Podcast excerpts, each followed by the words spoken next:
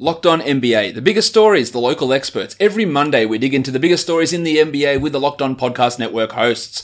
Today, we'll stop in New Orleans to speak with Jake Madison of Locked On Pelicans about Zion Williamson signing with Jordan Brand, Christmas Day action for the Pelicans, and what it means for their future. We'll go to Washington to speak with Troy Haliburton of Locked On Wizards about John Wall and his recent comments on his contract and what will happen with Bradley Beal this season. And lastly, we go to the Bay Area to speak with Charles Hamilton of Locked On Warriors about Draymond Green's extension to his contract. It's all coming up, the biggest stories with the local experts on Locked On NBA.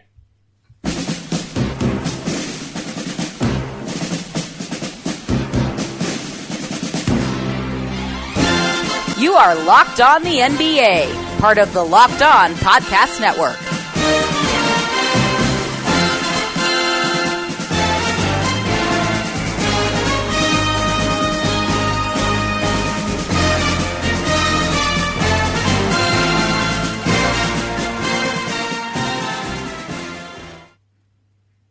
Hello and welcome back to another week of Locked On NBA. I am your Monday host, Josh Lloyd. I'm also the host of the Locked On Fantasy Basketball podcast and the lead analyst at basketballmonster.com. I am fresh back off a trip to the United States. I've been there for the last month, so you've had other people like David Locke filling in for me on Monday, but I am back now to take the Monday reins on Locked On NBA. We've got a fair bit to talk about despite it being a quiet period in the NBA. Contract extensions uh, agreed upon, contract uh, extension discussion, uh, hype, uh, Christmas Day games, all that sort of stuff. So let's get to it.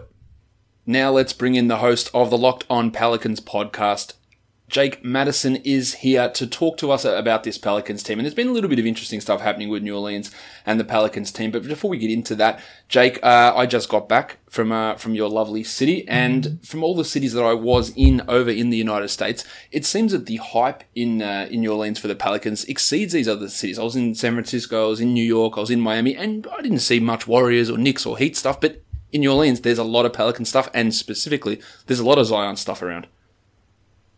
Yeah, you know, the city kind of really has come around to this, and there's been a lot of excitement since it, you know, we found out that when they won the draft lottery and they would be selecting Zion Williamson. I think part of it is kind of just rallying around being spurred by AD and just wanting to embrace this new guy. But yeah, I mean, it's Zion. There's there's a whole lot to like and not a lot that you don't want to like. So this city is a big sports town in general, predominantly football, but I think you're going to start to see some real NBA passion come to the surface. Yeah, obviously there's a lot of Saints stuff around while I was there, but I was staying um, near the corner of Union Street, and someone had gone to the, the street sign there, taped over the UNN, and, and posted a big Z, a big Z up there. So I just read Zion Street right on the corner of where I was staying. So the hype is obviously there. Billboards all around the city, and one of the new billboards that had gone up, Jake, was a Zion Williamson Jordan brand uh, billboard. He has signed with Jordan brand now for what I believe is the largest rookie shoe contract, uh, I think, in NBA history. I could be wrong on that. Um, that sort of commitment from the from Jordan brand is is obviously big. Um,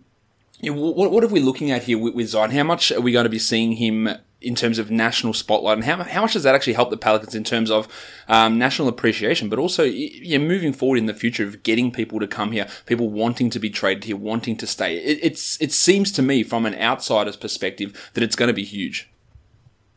Yeah, you know, I, would say this just kind of legitimizes everything a little bit more. We've heard some numbers thrown out there, and it sounds like it's something like 75 million over five years for a guy who hasn't even played a minute of NBA action that's pretty incredible. And Jordan falling under that Nike umbrella, they absolutely had to sign him after that shoe blowout issue during uh, his one season at Duke. They could not let him go to another company and have that thrown in Nike's face the entire time. But making him kind of the face of the Jordan brand, which is I think what you'll see. They don't they have a couple of you know all star level players.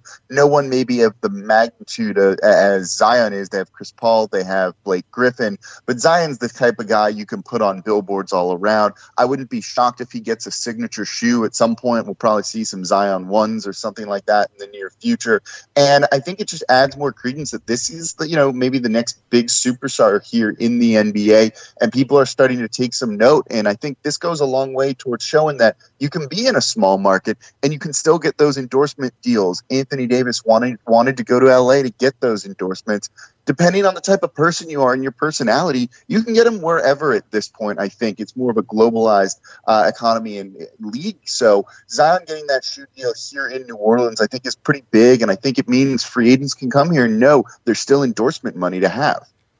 I don't I don't think this is being cynical because I'm pretty sure this is the the almost the entire reason behind this. In that the the Pelicans the the reports coming out now is that both opening night and on Christmas Day the Pelicans are going to have a game on both of those days. The reports are that they'll be taking on the Denver Nuggets on Christmas Day and uh, the Raptors on opening night. That's uh, that seems pretty big that the the league is already again heavily investing in promoting Zion Williamson in these sort of situations. Yeah, you know, I, I, thought they could be in the running for a Christmas Day game. Just to be on there, I think is really good. I'm excited for that one. It's going to be at Denver. It sounds like, and you get two of maybe the better young cores in the league going up, and we'll you know certainly see these two teams facing off at, in the playoffs at some point. So to see them playing against the Denver Nuggets, you get Zion, Jokic, and everyone else in there is going to be a lot of fun. And then it sounds like the opening night game might actually be here in New Orleans. It's not necessarily going to be at Toronto. Elton John's playing a concert. And I don't know if you can bump Elton John out of the way there. So it sounds like the opening night game is going to be here in New Orleans that's big against the defending champions on national TV. Uh, you know, I think it shows the the stock people are putting into Zion Williamson. They also have Anthony Davis coming back to New Orleans on the Wednesday before Thanksgiving. I always think of that as kind of a low key, really good night of NBA action. That's going to be a lot of fun, an ESPN or ABC game, something like that. So they're going to be on national TV a whole lot more than they ever have been before. And I think it's kind of interesting to look at this and see that Anthony Davis played on Christmas Day one time a couple of years ago at the Miami Heat. Zion, again, before he's even played in the league, is getting that marquee spot, which shows the interest in him, not necessarily this franchise, but this guy is a draw, and as long as he's here in New Orleans, they're going to keep putting him in national TV spots. I think because he's so much fun to watch. Well, that's the thing. I haven't gone through and given you my league pass rankings for the year, but I'm pretty sure the Pelicans are going to be up high. It's not just Zion. You know, guys like Alonzo uh, Ball are obviously fun. Jrue Holiday super fun. And speaking of Jrue Holiday, Alvin Gentry was talking quite a bit about him recently and talking about this team wanting to just push the pace and push it to an extreme level. They were at a really high pace last year, but Gentry's coming out with talk that he wants to again lead the league in pace and that Jrue Holiday could be in for yeah, an absolutely fantastic season. Are we looking for Jrue to just, you know, there's guys here that, that can handle the ball. Ingram can handle it. Lonzo can handle it. Zion's his main attraction. But how much is this team going to be Jrue Holiday's team?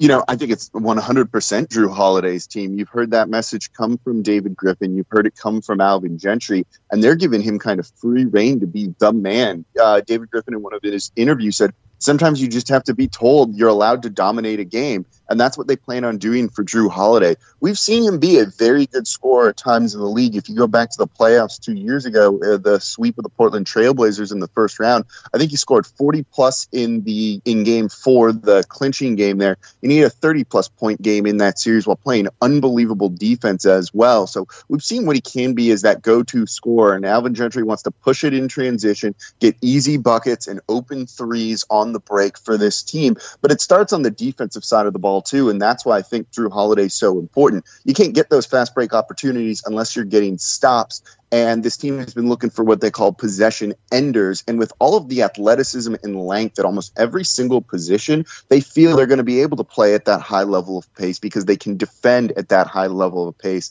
And I think that's really important too. But all the talk this offseason has been about Jrue Holiday, what he's going to be allowed to do, and that this is his team. It's not Zion's right now. It will be in the future. But right now, it's up to Jrue Holiday. He's likely going to be one of the guys who leads the team in scoring. Wouldn't be shocked if he's number one there. He's going to get every chance he can to go out and do his thing. And we've seen flashes of uh, brilliance with him. We know the defense is there. I'm going to be curious to see how he holds up offensively over an 82 game season. Last question for you, Jake. The Pelicans had two of the biggest, I don't know if stars is the right word, or best performers at the Vegas Summer League. Nickeil Alexander Walker and Jaxson Hayes really turned it up when they were allowed to play after the trade was processed. Which one of those guys impressed you the most? Um, you know, I know Jaxson Hayes had the highlight reel dunks there. I think he's still very raw prospect. Uh, is going to take some time to come on. I, I was unbelievably impressed with Nickeil Alexander Walker. Just the passing that he made with both his left and right hands, I think, trying to set up others and then kind of being that shot creator when they needed a bucket. It's Summer League. You don't want to read too much into it, but he showed he could finish around the rim with both his left and right hand. I think that's really big for making a transition to the NBA. I came away unbelievably impressed with him. His length is good too. He projects as a positive defender. I have high hopes for everyone from this draft class for the Pelicans. Yeah, I thought uh, I thought Alexander was was probably the guy for me as well, but uh, it might be hard for him to get minutes this season with Lonzo, with Holiday, with Josh Hart all uh, there. And Frank Jackson, he could easily jump ahead of Frank Jackson, but those three other guards probably ahead of him in the rotation at this point. Jake will have all that stuff covered for you over on Locked On Pelicans as the season uh, begins, as the season uh, the preseason starts, and lots of exciting times for the Pelicans coming up. Jake, thanks for jumping on Locked On NBA with me. Of course, thanks for having me on, Josh. Fantasy football players, make sure you listen to Vinny Iyer and Locked On Fantasy Football. Vinny gives you the edge with over 20 years covering fantasy football. If you listen to the same stuff as everyone else, then your team will end up the same. Get the edge from Vinny that will put you ahead on draft day and put you ahead all season long. Locked On Fantasy Football on your favorite podcast provider. Now I'm joined by one of the new hosts of the Locked On Wizards podcast. Troy Haliburton is here to talk about this Wizards team who, um, it's, I don't know if it's going to be a fun season for, for Wizards fans this season, Troy, but there are definitely some interesting things that we need to pay attention to. Number one of those is the fact that the Wizards aren't going to have John Wall for pretty much, so it looks like he's not going to play at all this season as he recovers from that Achilles injury that he suffered as he uh, slipped in the bath rehabbing for another foot injury last season. John Wall um, has had some interesting comments recently, Troy, uh, about the injury and about his contract that he's signed. Um, yeah, does it does it put anything? Is how much criticism has there been uh, of Wall in the in the DC area from Wizards fans over the past you know, year or so, especially with these injuries he's been dealing with? I think that there has been a good bit of criticism from Wizards fans. I think that there has been a lot of confusion as far as how Wall even uh, had his Achilles injury. And I think that uh, the Wizards fans are just coming into the harsh reality that uh, because he signed that Supermax contract, uh, they really won't have the opportunity to be adding to uh, Bradley Beal uh, going forward. With with Wall and his in, look, there's been criticism of Wall. We've seen it painted not just in local media, but also across national media. Oh, look how look how fat John Wall looks. He looks out of shape. Um, his contract's the worst in all of sports. And he came out with an interview over the last couple of days talking about how much that has actually impacted him and, and a lot of self doubt going into that. And this is something that you're not going to know about this, Troy, but a lot of what happens over here in, in Australia with the Australian Football League. There's been numerous players over the past couple of seasons, two players for the team that I that I follow and support that have had to take time off from the game, and one actually retired due to mental illness, due to the, the pressure, depression, anxiety associated with playing sport at an elite level. We don't really see that sort of stuff publicized as much out in the uh, out in the NBA. But with this sort of thing happening, with Wall, you know, hearing this pressure, hearing us you know, hearing people talk about how bad his contract is, the self doubt that comes in, then the, the, body image and the shaming. Do we have to sort of maybe reassess or, or, maybe remind ourselves that these guys, despite the fact that they're earning 200 plus million dollars, and people will, will, definitely jump on this and be saying, oh yeah, if I had 200 million dollars, uh, I'd be happy. But we still have to remember that they are people, and this sort of stuff is, it can be really detrimental, not only to that person's own mental health, but for the team that you're supporting. It can have really deleterious effects.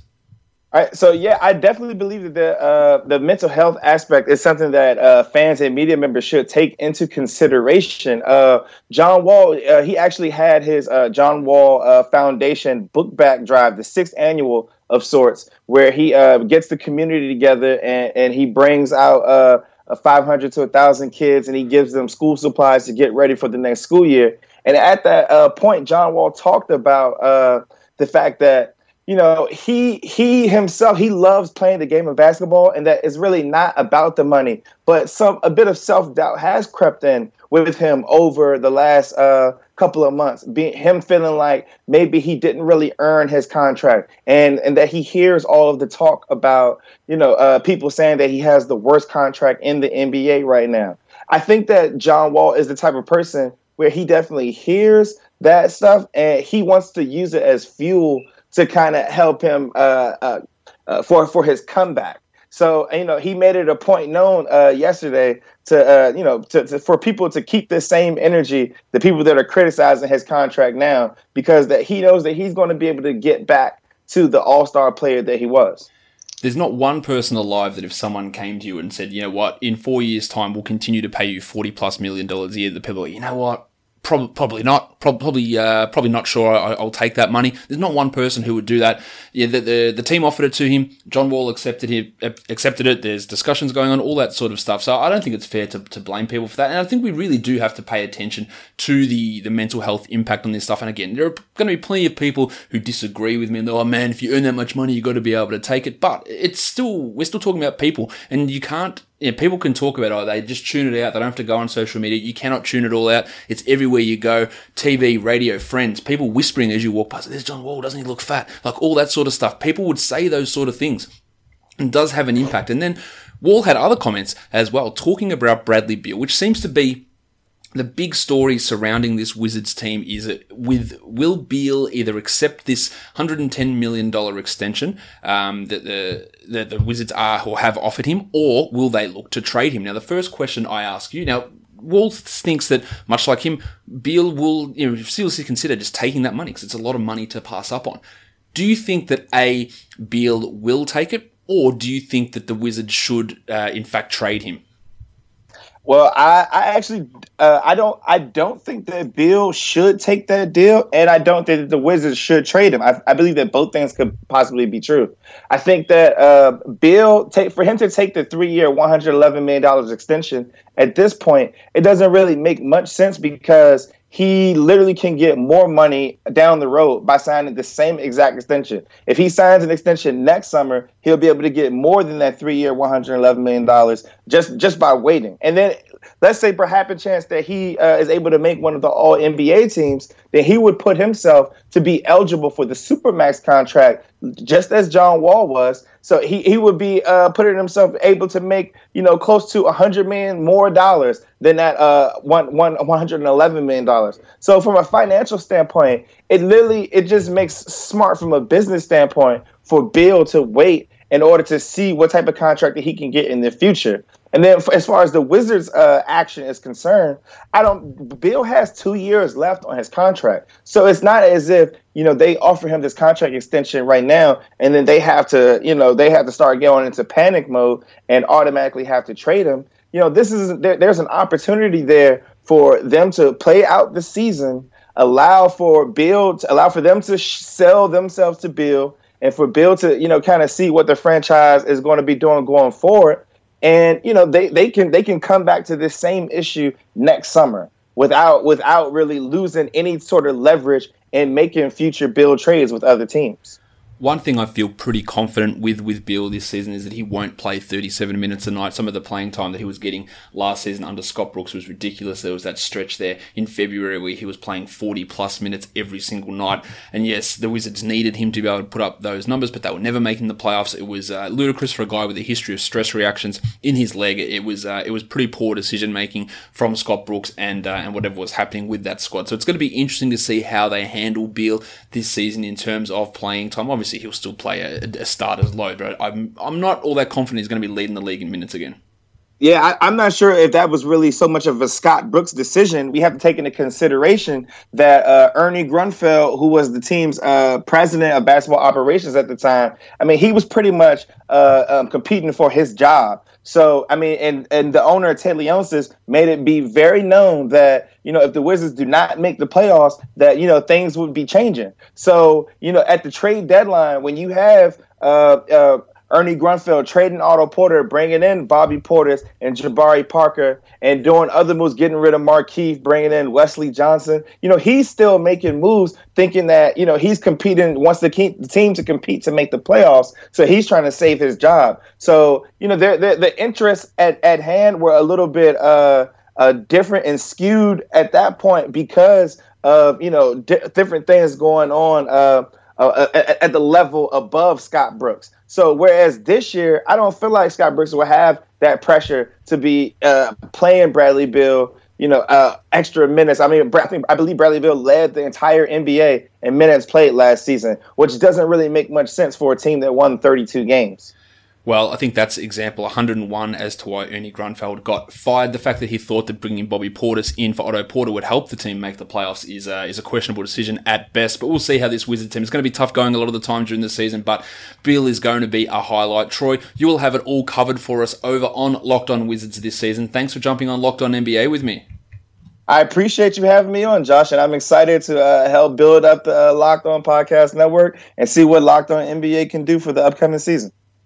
The new Locked On NFL is on fire. Last week was one of the most listened to NFL shows across the network, with the expert analysis of former NFL scout Matt Williamson and hosted by Brian Peacock. Locked On NFL is your daily national podcast on all things NFL with Matt's unique take on the game. Follow Locked On NFL now on your favorite podcast provider. Let's go to the Bay Area now to speak with Charles Hamilton of Locked On Warriors. The big news for Golden State in the last couple of days, Charles, has been Draymond Green signing a contract extension. What are the details of that deal? Yeah, Draymond Green signs for four years, just under $100 million. And then you tack that on to the one year he's got left. It comes out to about five years, uh, 118 overall.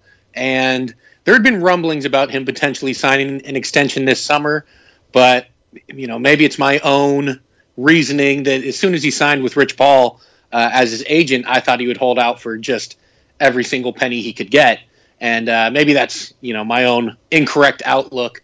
But uh, yeah, he's locked up for the next five years. So is Klay Thompson. Steph's got three left on his deal, I believe, and then D'Angelo Russell four years. So if this is the core moving forward, at the very least, the main three core we know is Steph, Draymond, and Klay. But if it works out with D'Angelo Russell, you know they've got their core locked up for at least the next three five for Draymond and Klay, and then four for uh, D'Angelo. So this contract extension takes Draymond through to about age 34 seasons, and who knows how this guy is, is going to age. I, I worry that maybe in a couple of years that some of that yeah, elite athleticism, um, defensive capability might fall off, and that might make this contract a little bit more troublesome than, than what it appears at the moment. But it is good to have this core locked in. Now Draymond had what many would consider quite a down season. He only averaged seven points per game, and of course his game's not predicated on scoring, but he had been a double-digit scorer in each of the previous four seasons with the well-known absences of Kevin Durant and of course Klay Thompson for the majority of this season, is Draymond going to have to take on at least somewhat of a larger role, get that usage back up to that 17, 18% he's been at in the past?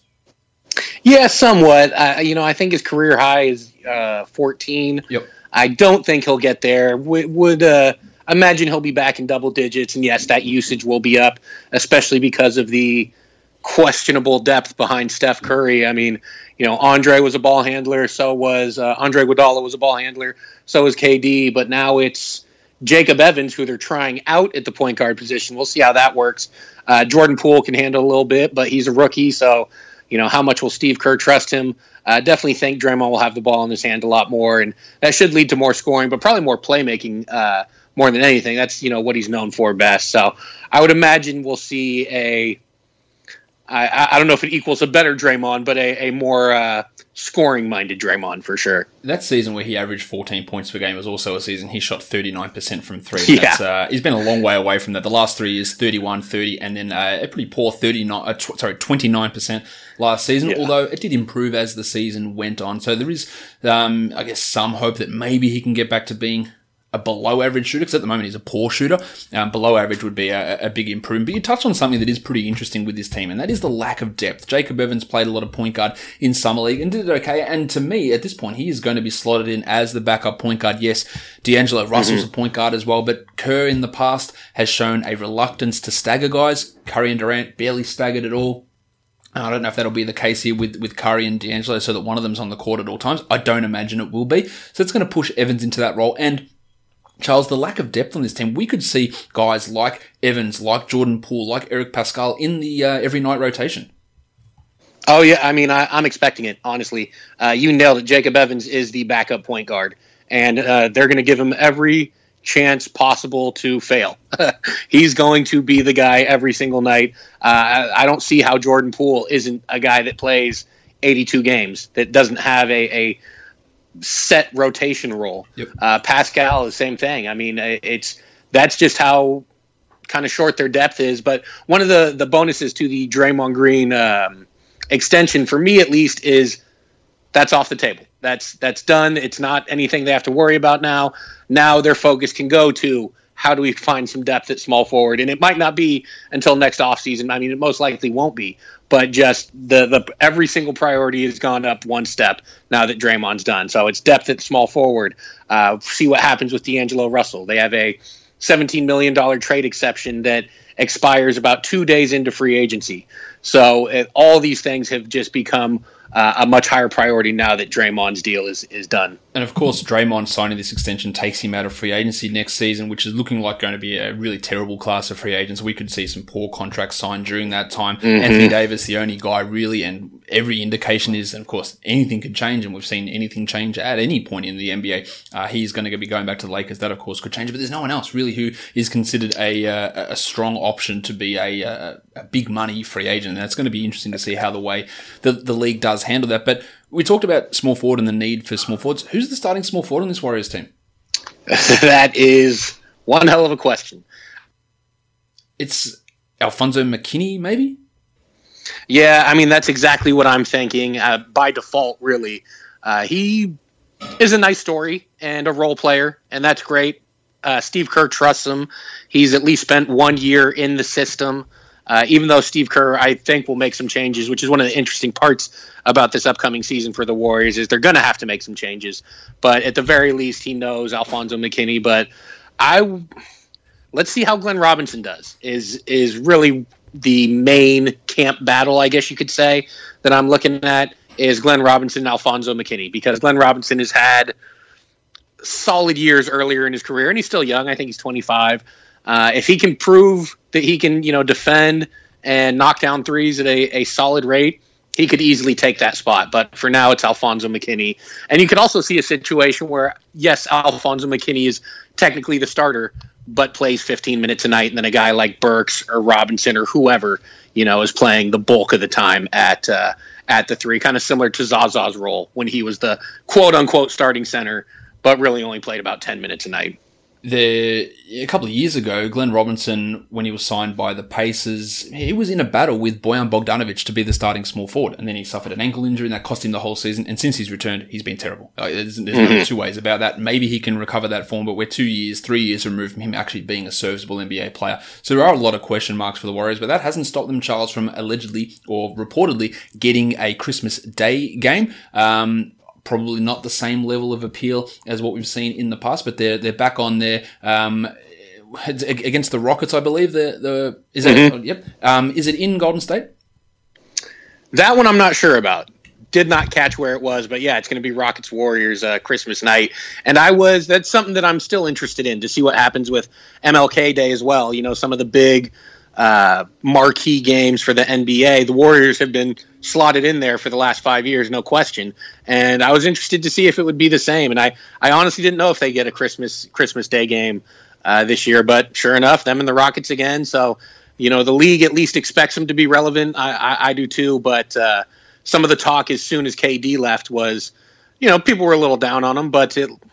I, I don't know. The the league and TV networks at least still think they'll be relevant. So uh, it should be a good one, especially with Russ now uh, on the Rockets. It's definitely another uh, Golden State rival, so uh, should be fun. We're going to have a, definitely a, a, a, different Golden State season this this year, Charles. But you'll have all of that covered for us over on Locked On Warriors. Thanks for jumping on Locked On NBA with me. Yeah, anytime, man. Thanks for having me. And that will do it for another episode of Locked On NBA. Make sure you're following me on Twitter at redrock underscore bball, the network at Locked On NBA Net on both Twitter and on Instagram. And make sure you're subscribing to this podcast on your favorite podcast app, whether that's Apple Podcasts, Google Podcasts, Spotify, or of course on Himalaya as well. Guys, we are done here. Thank you so much for listening, everyone. See ya.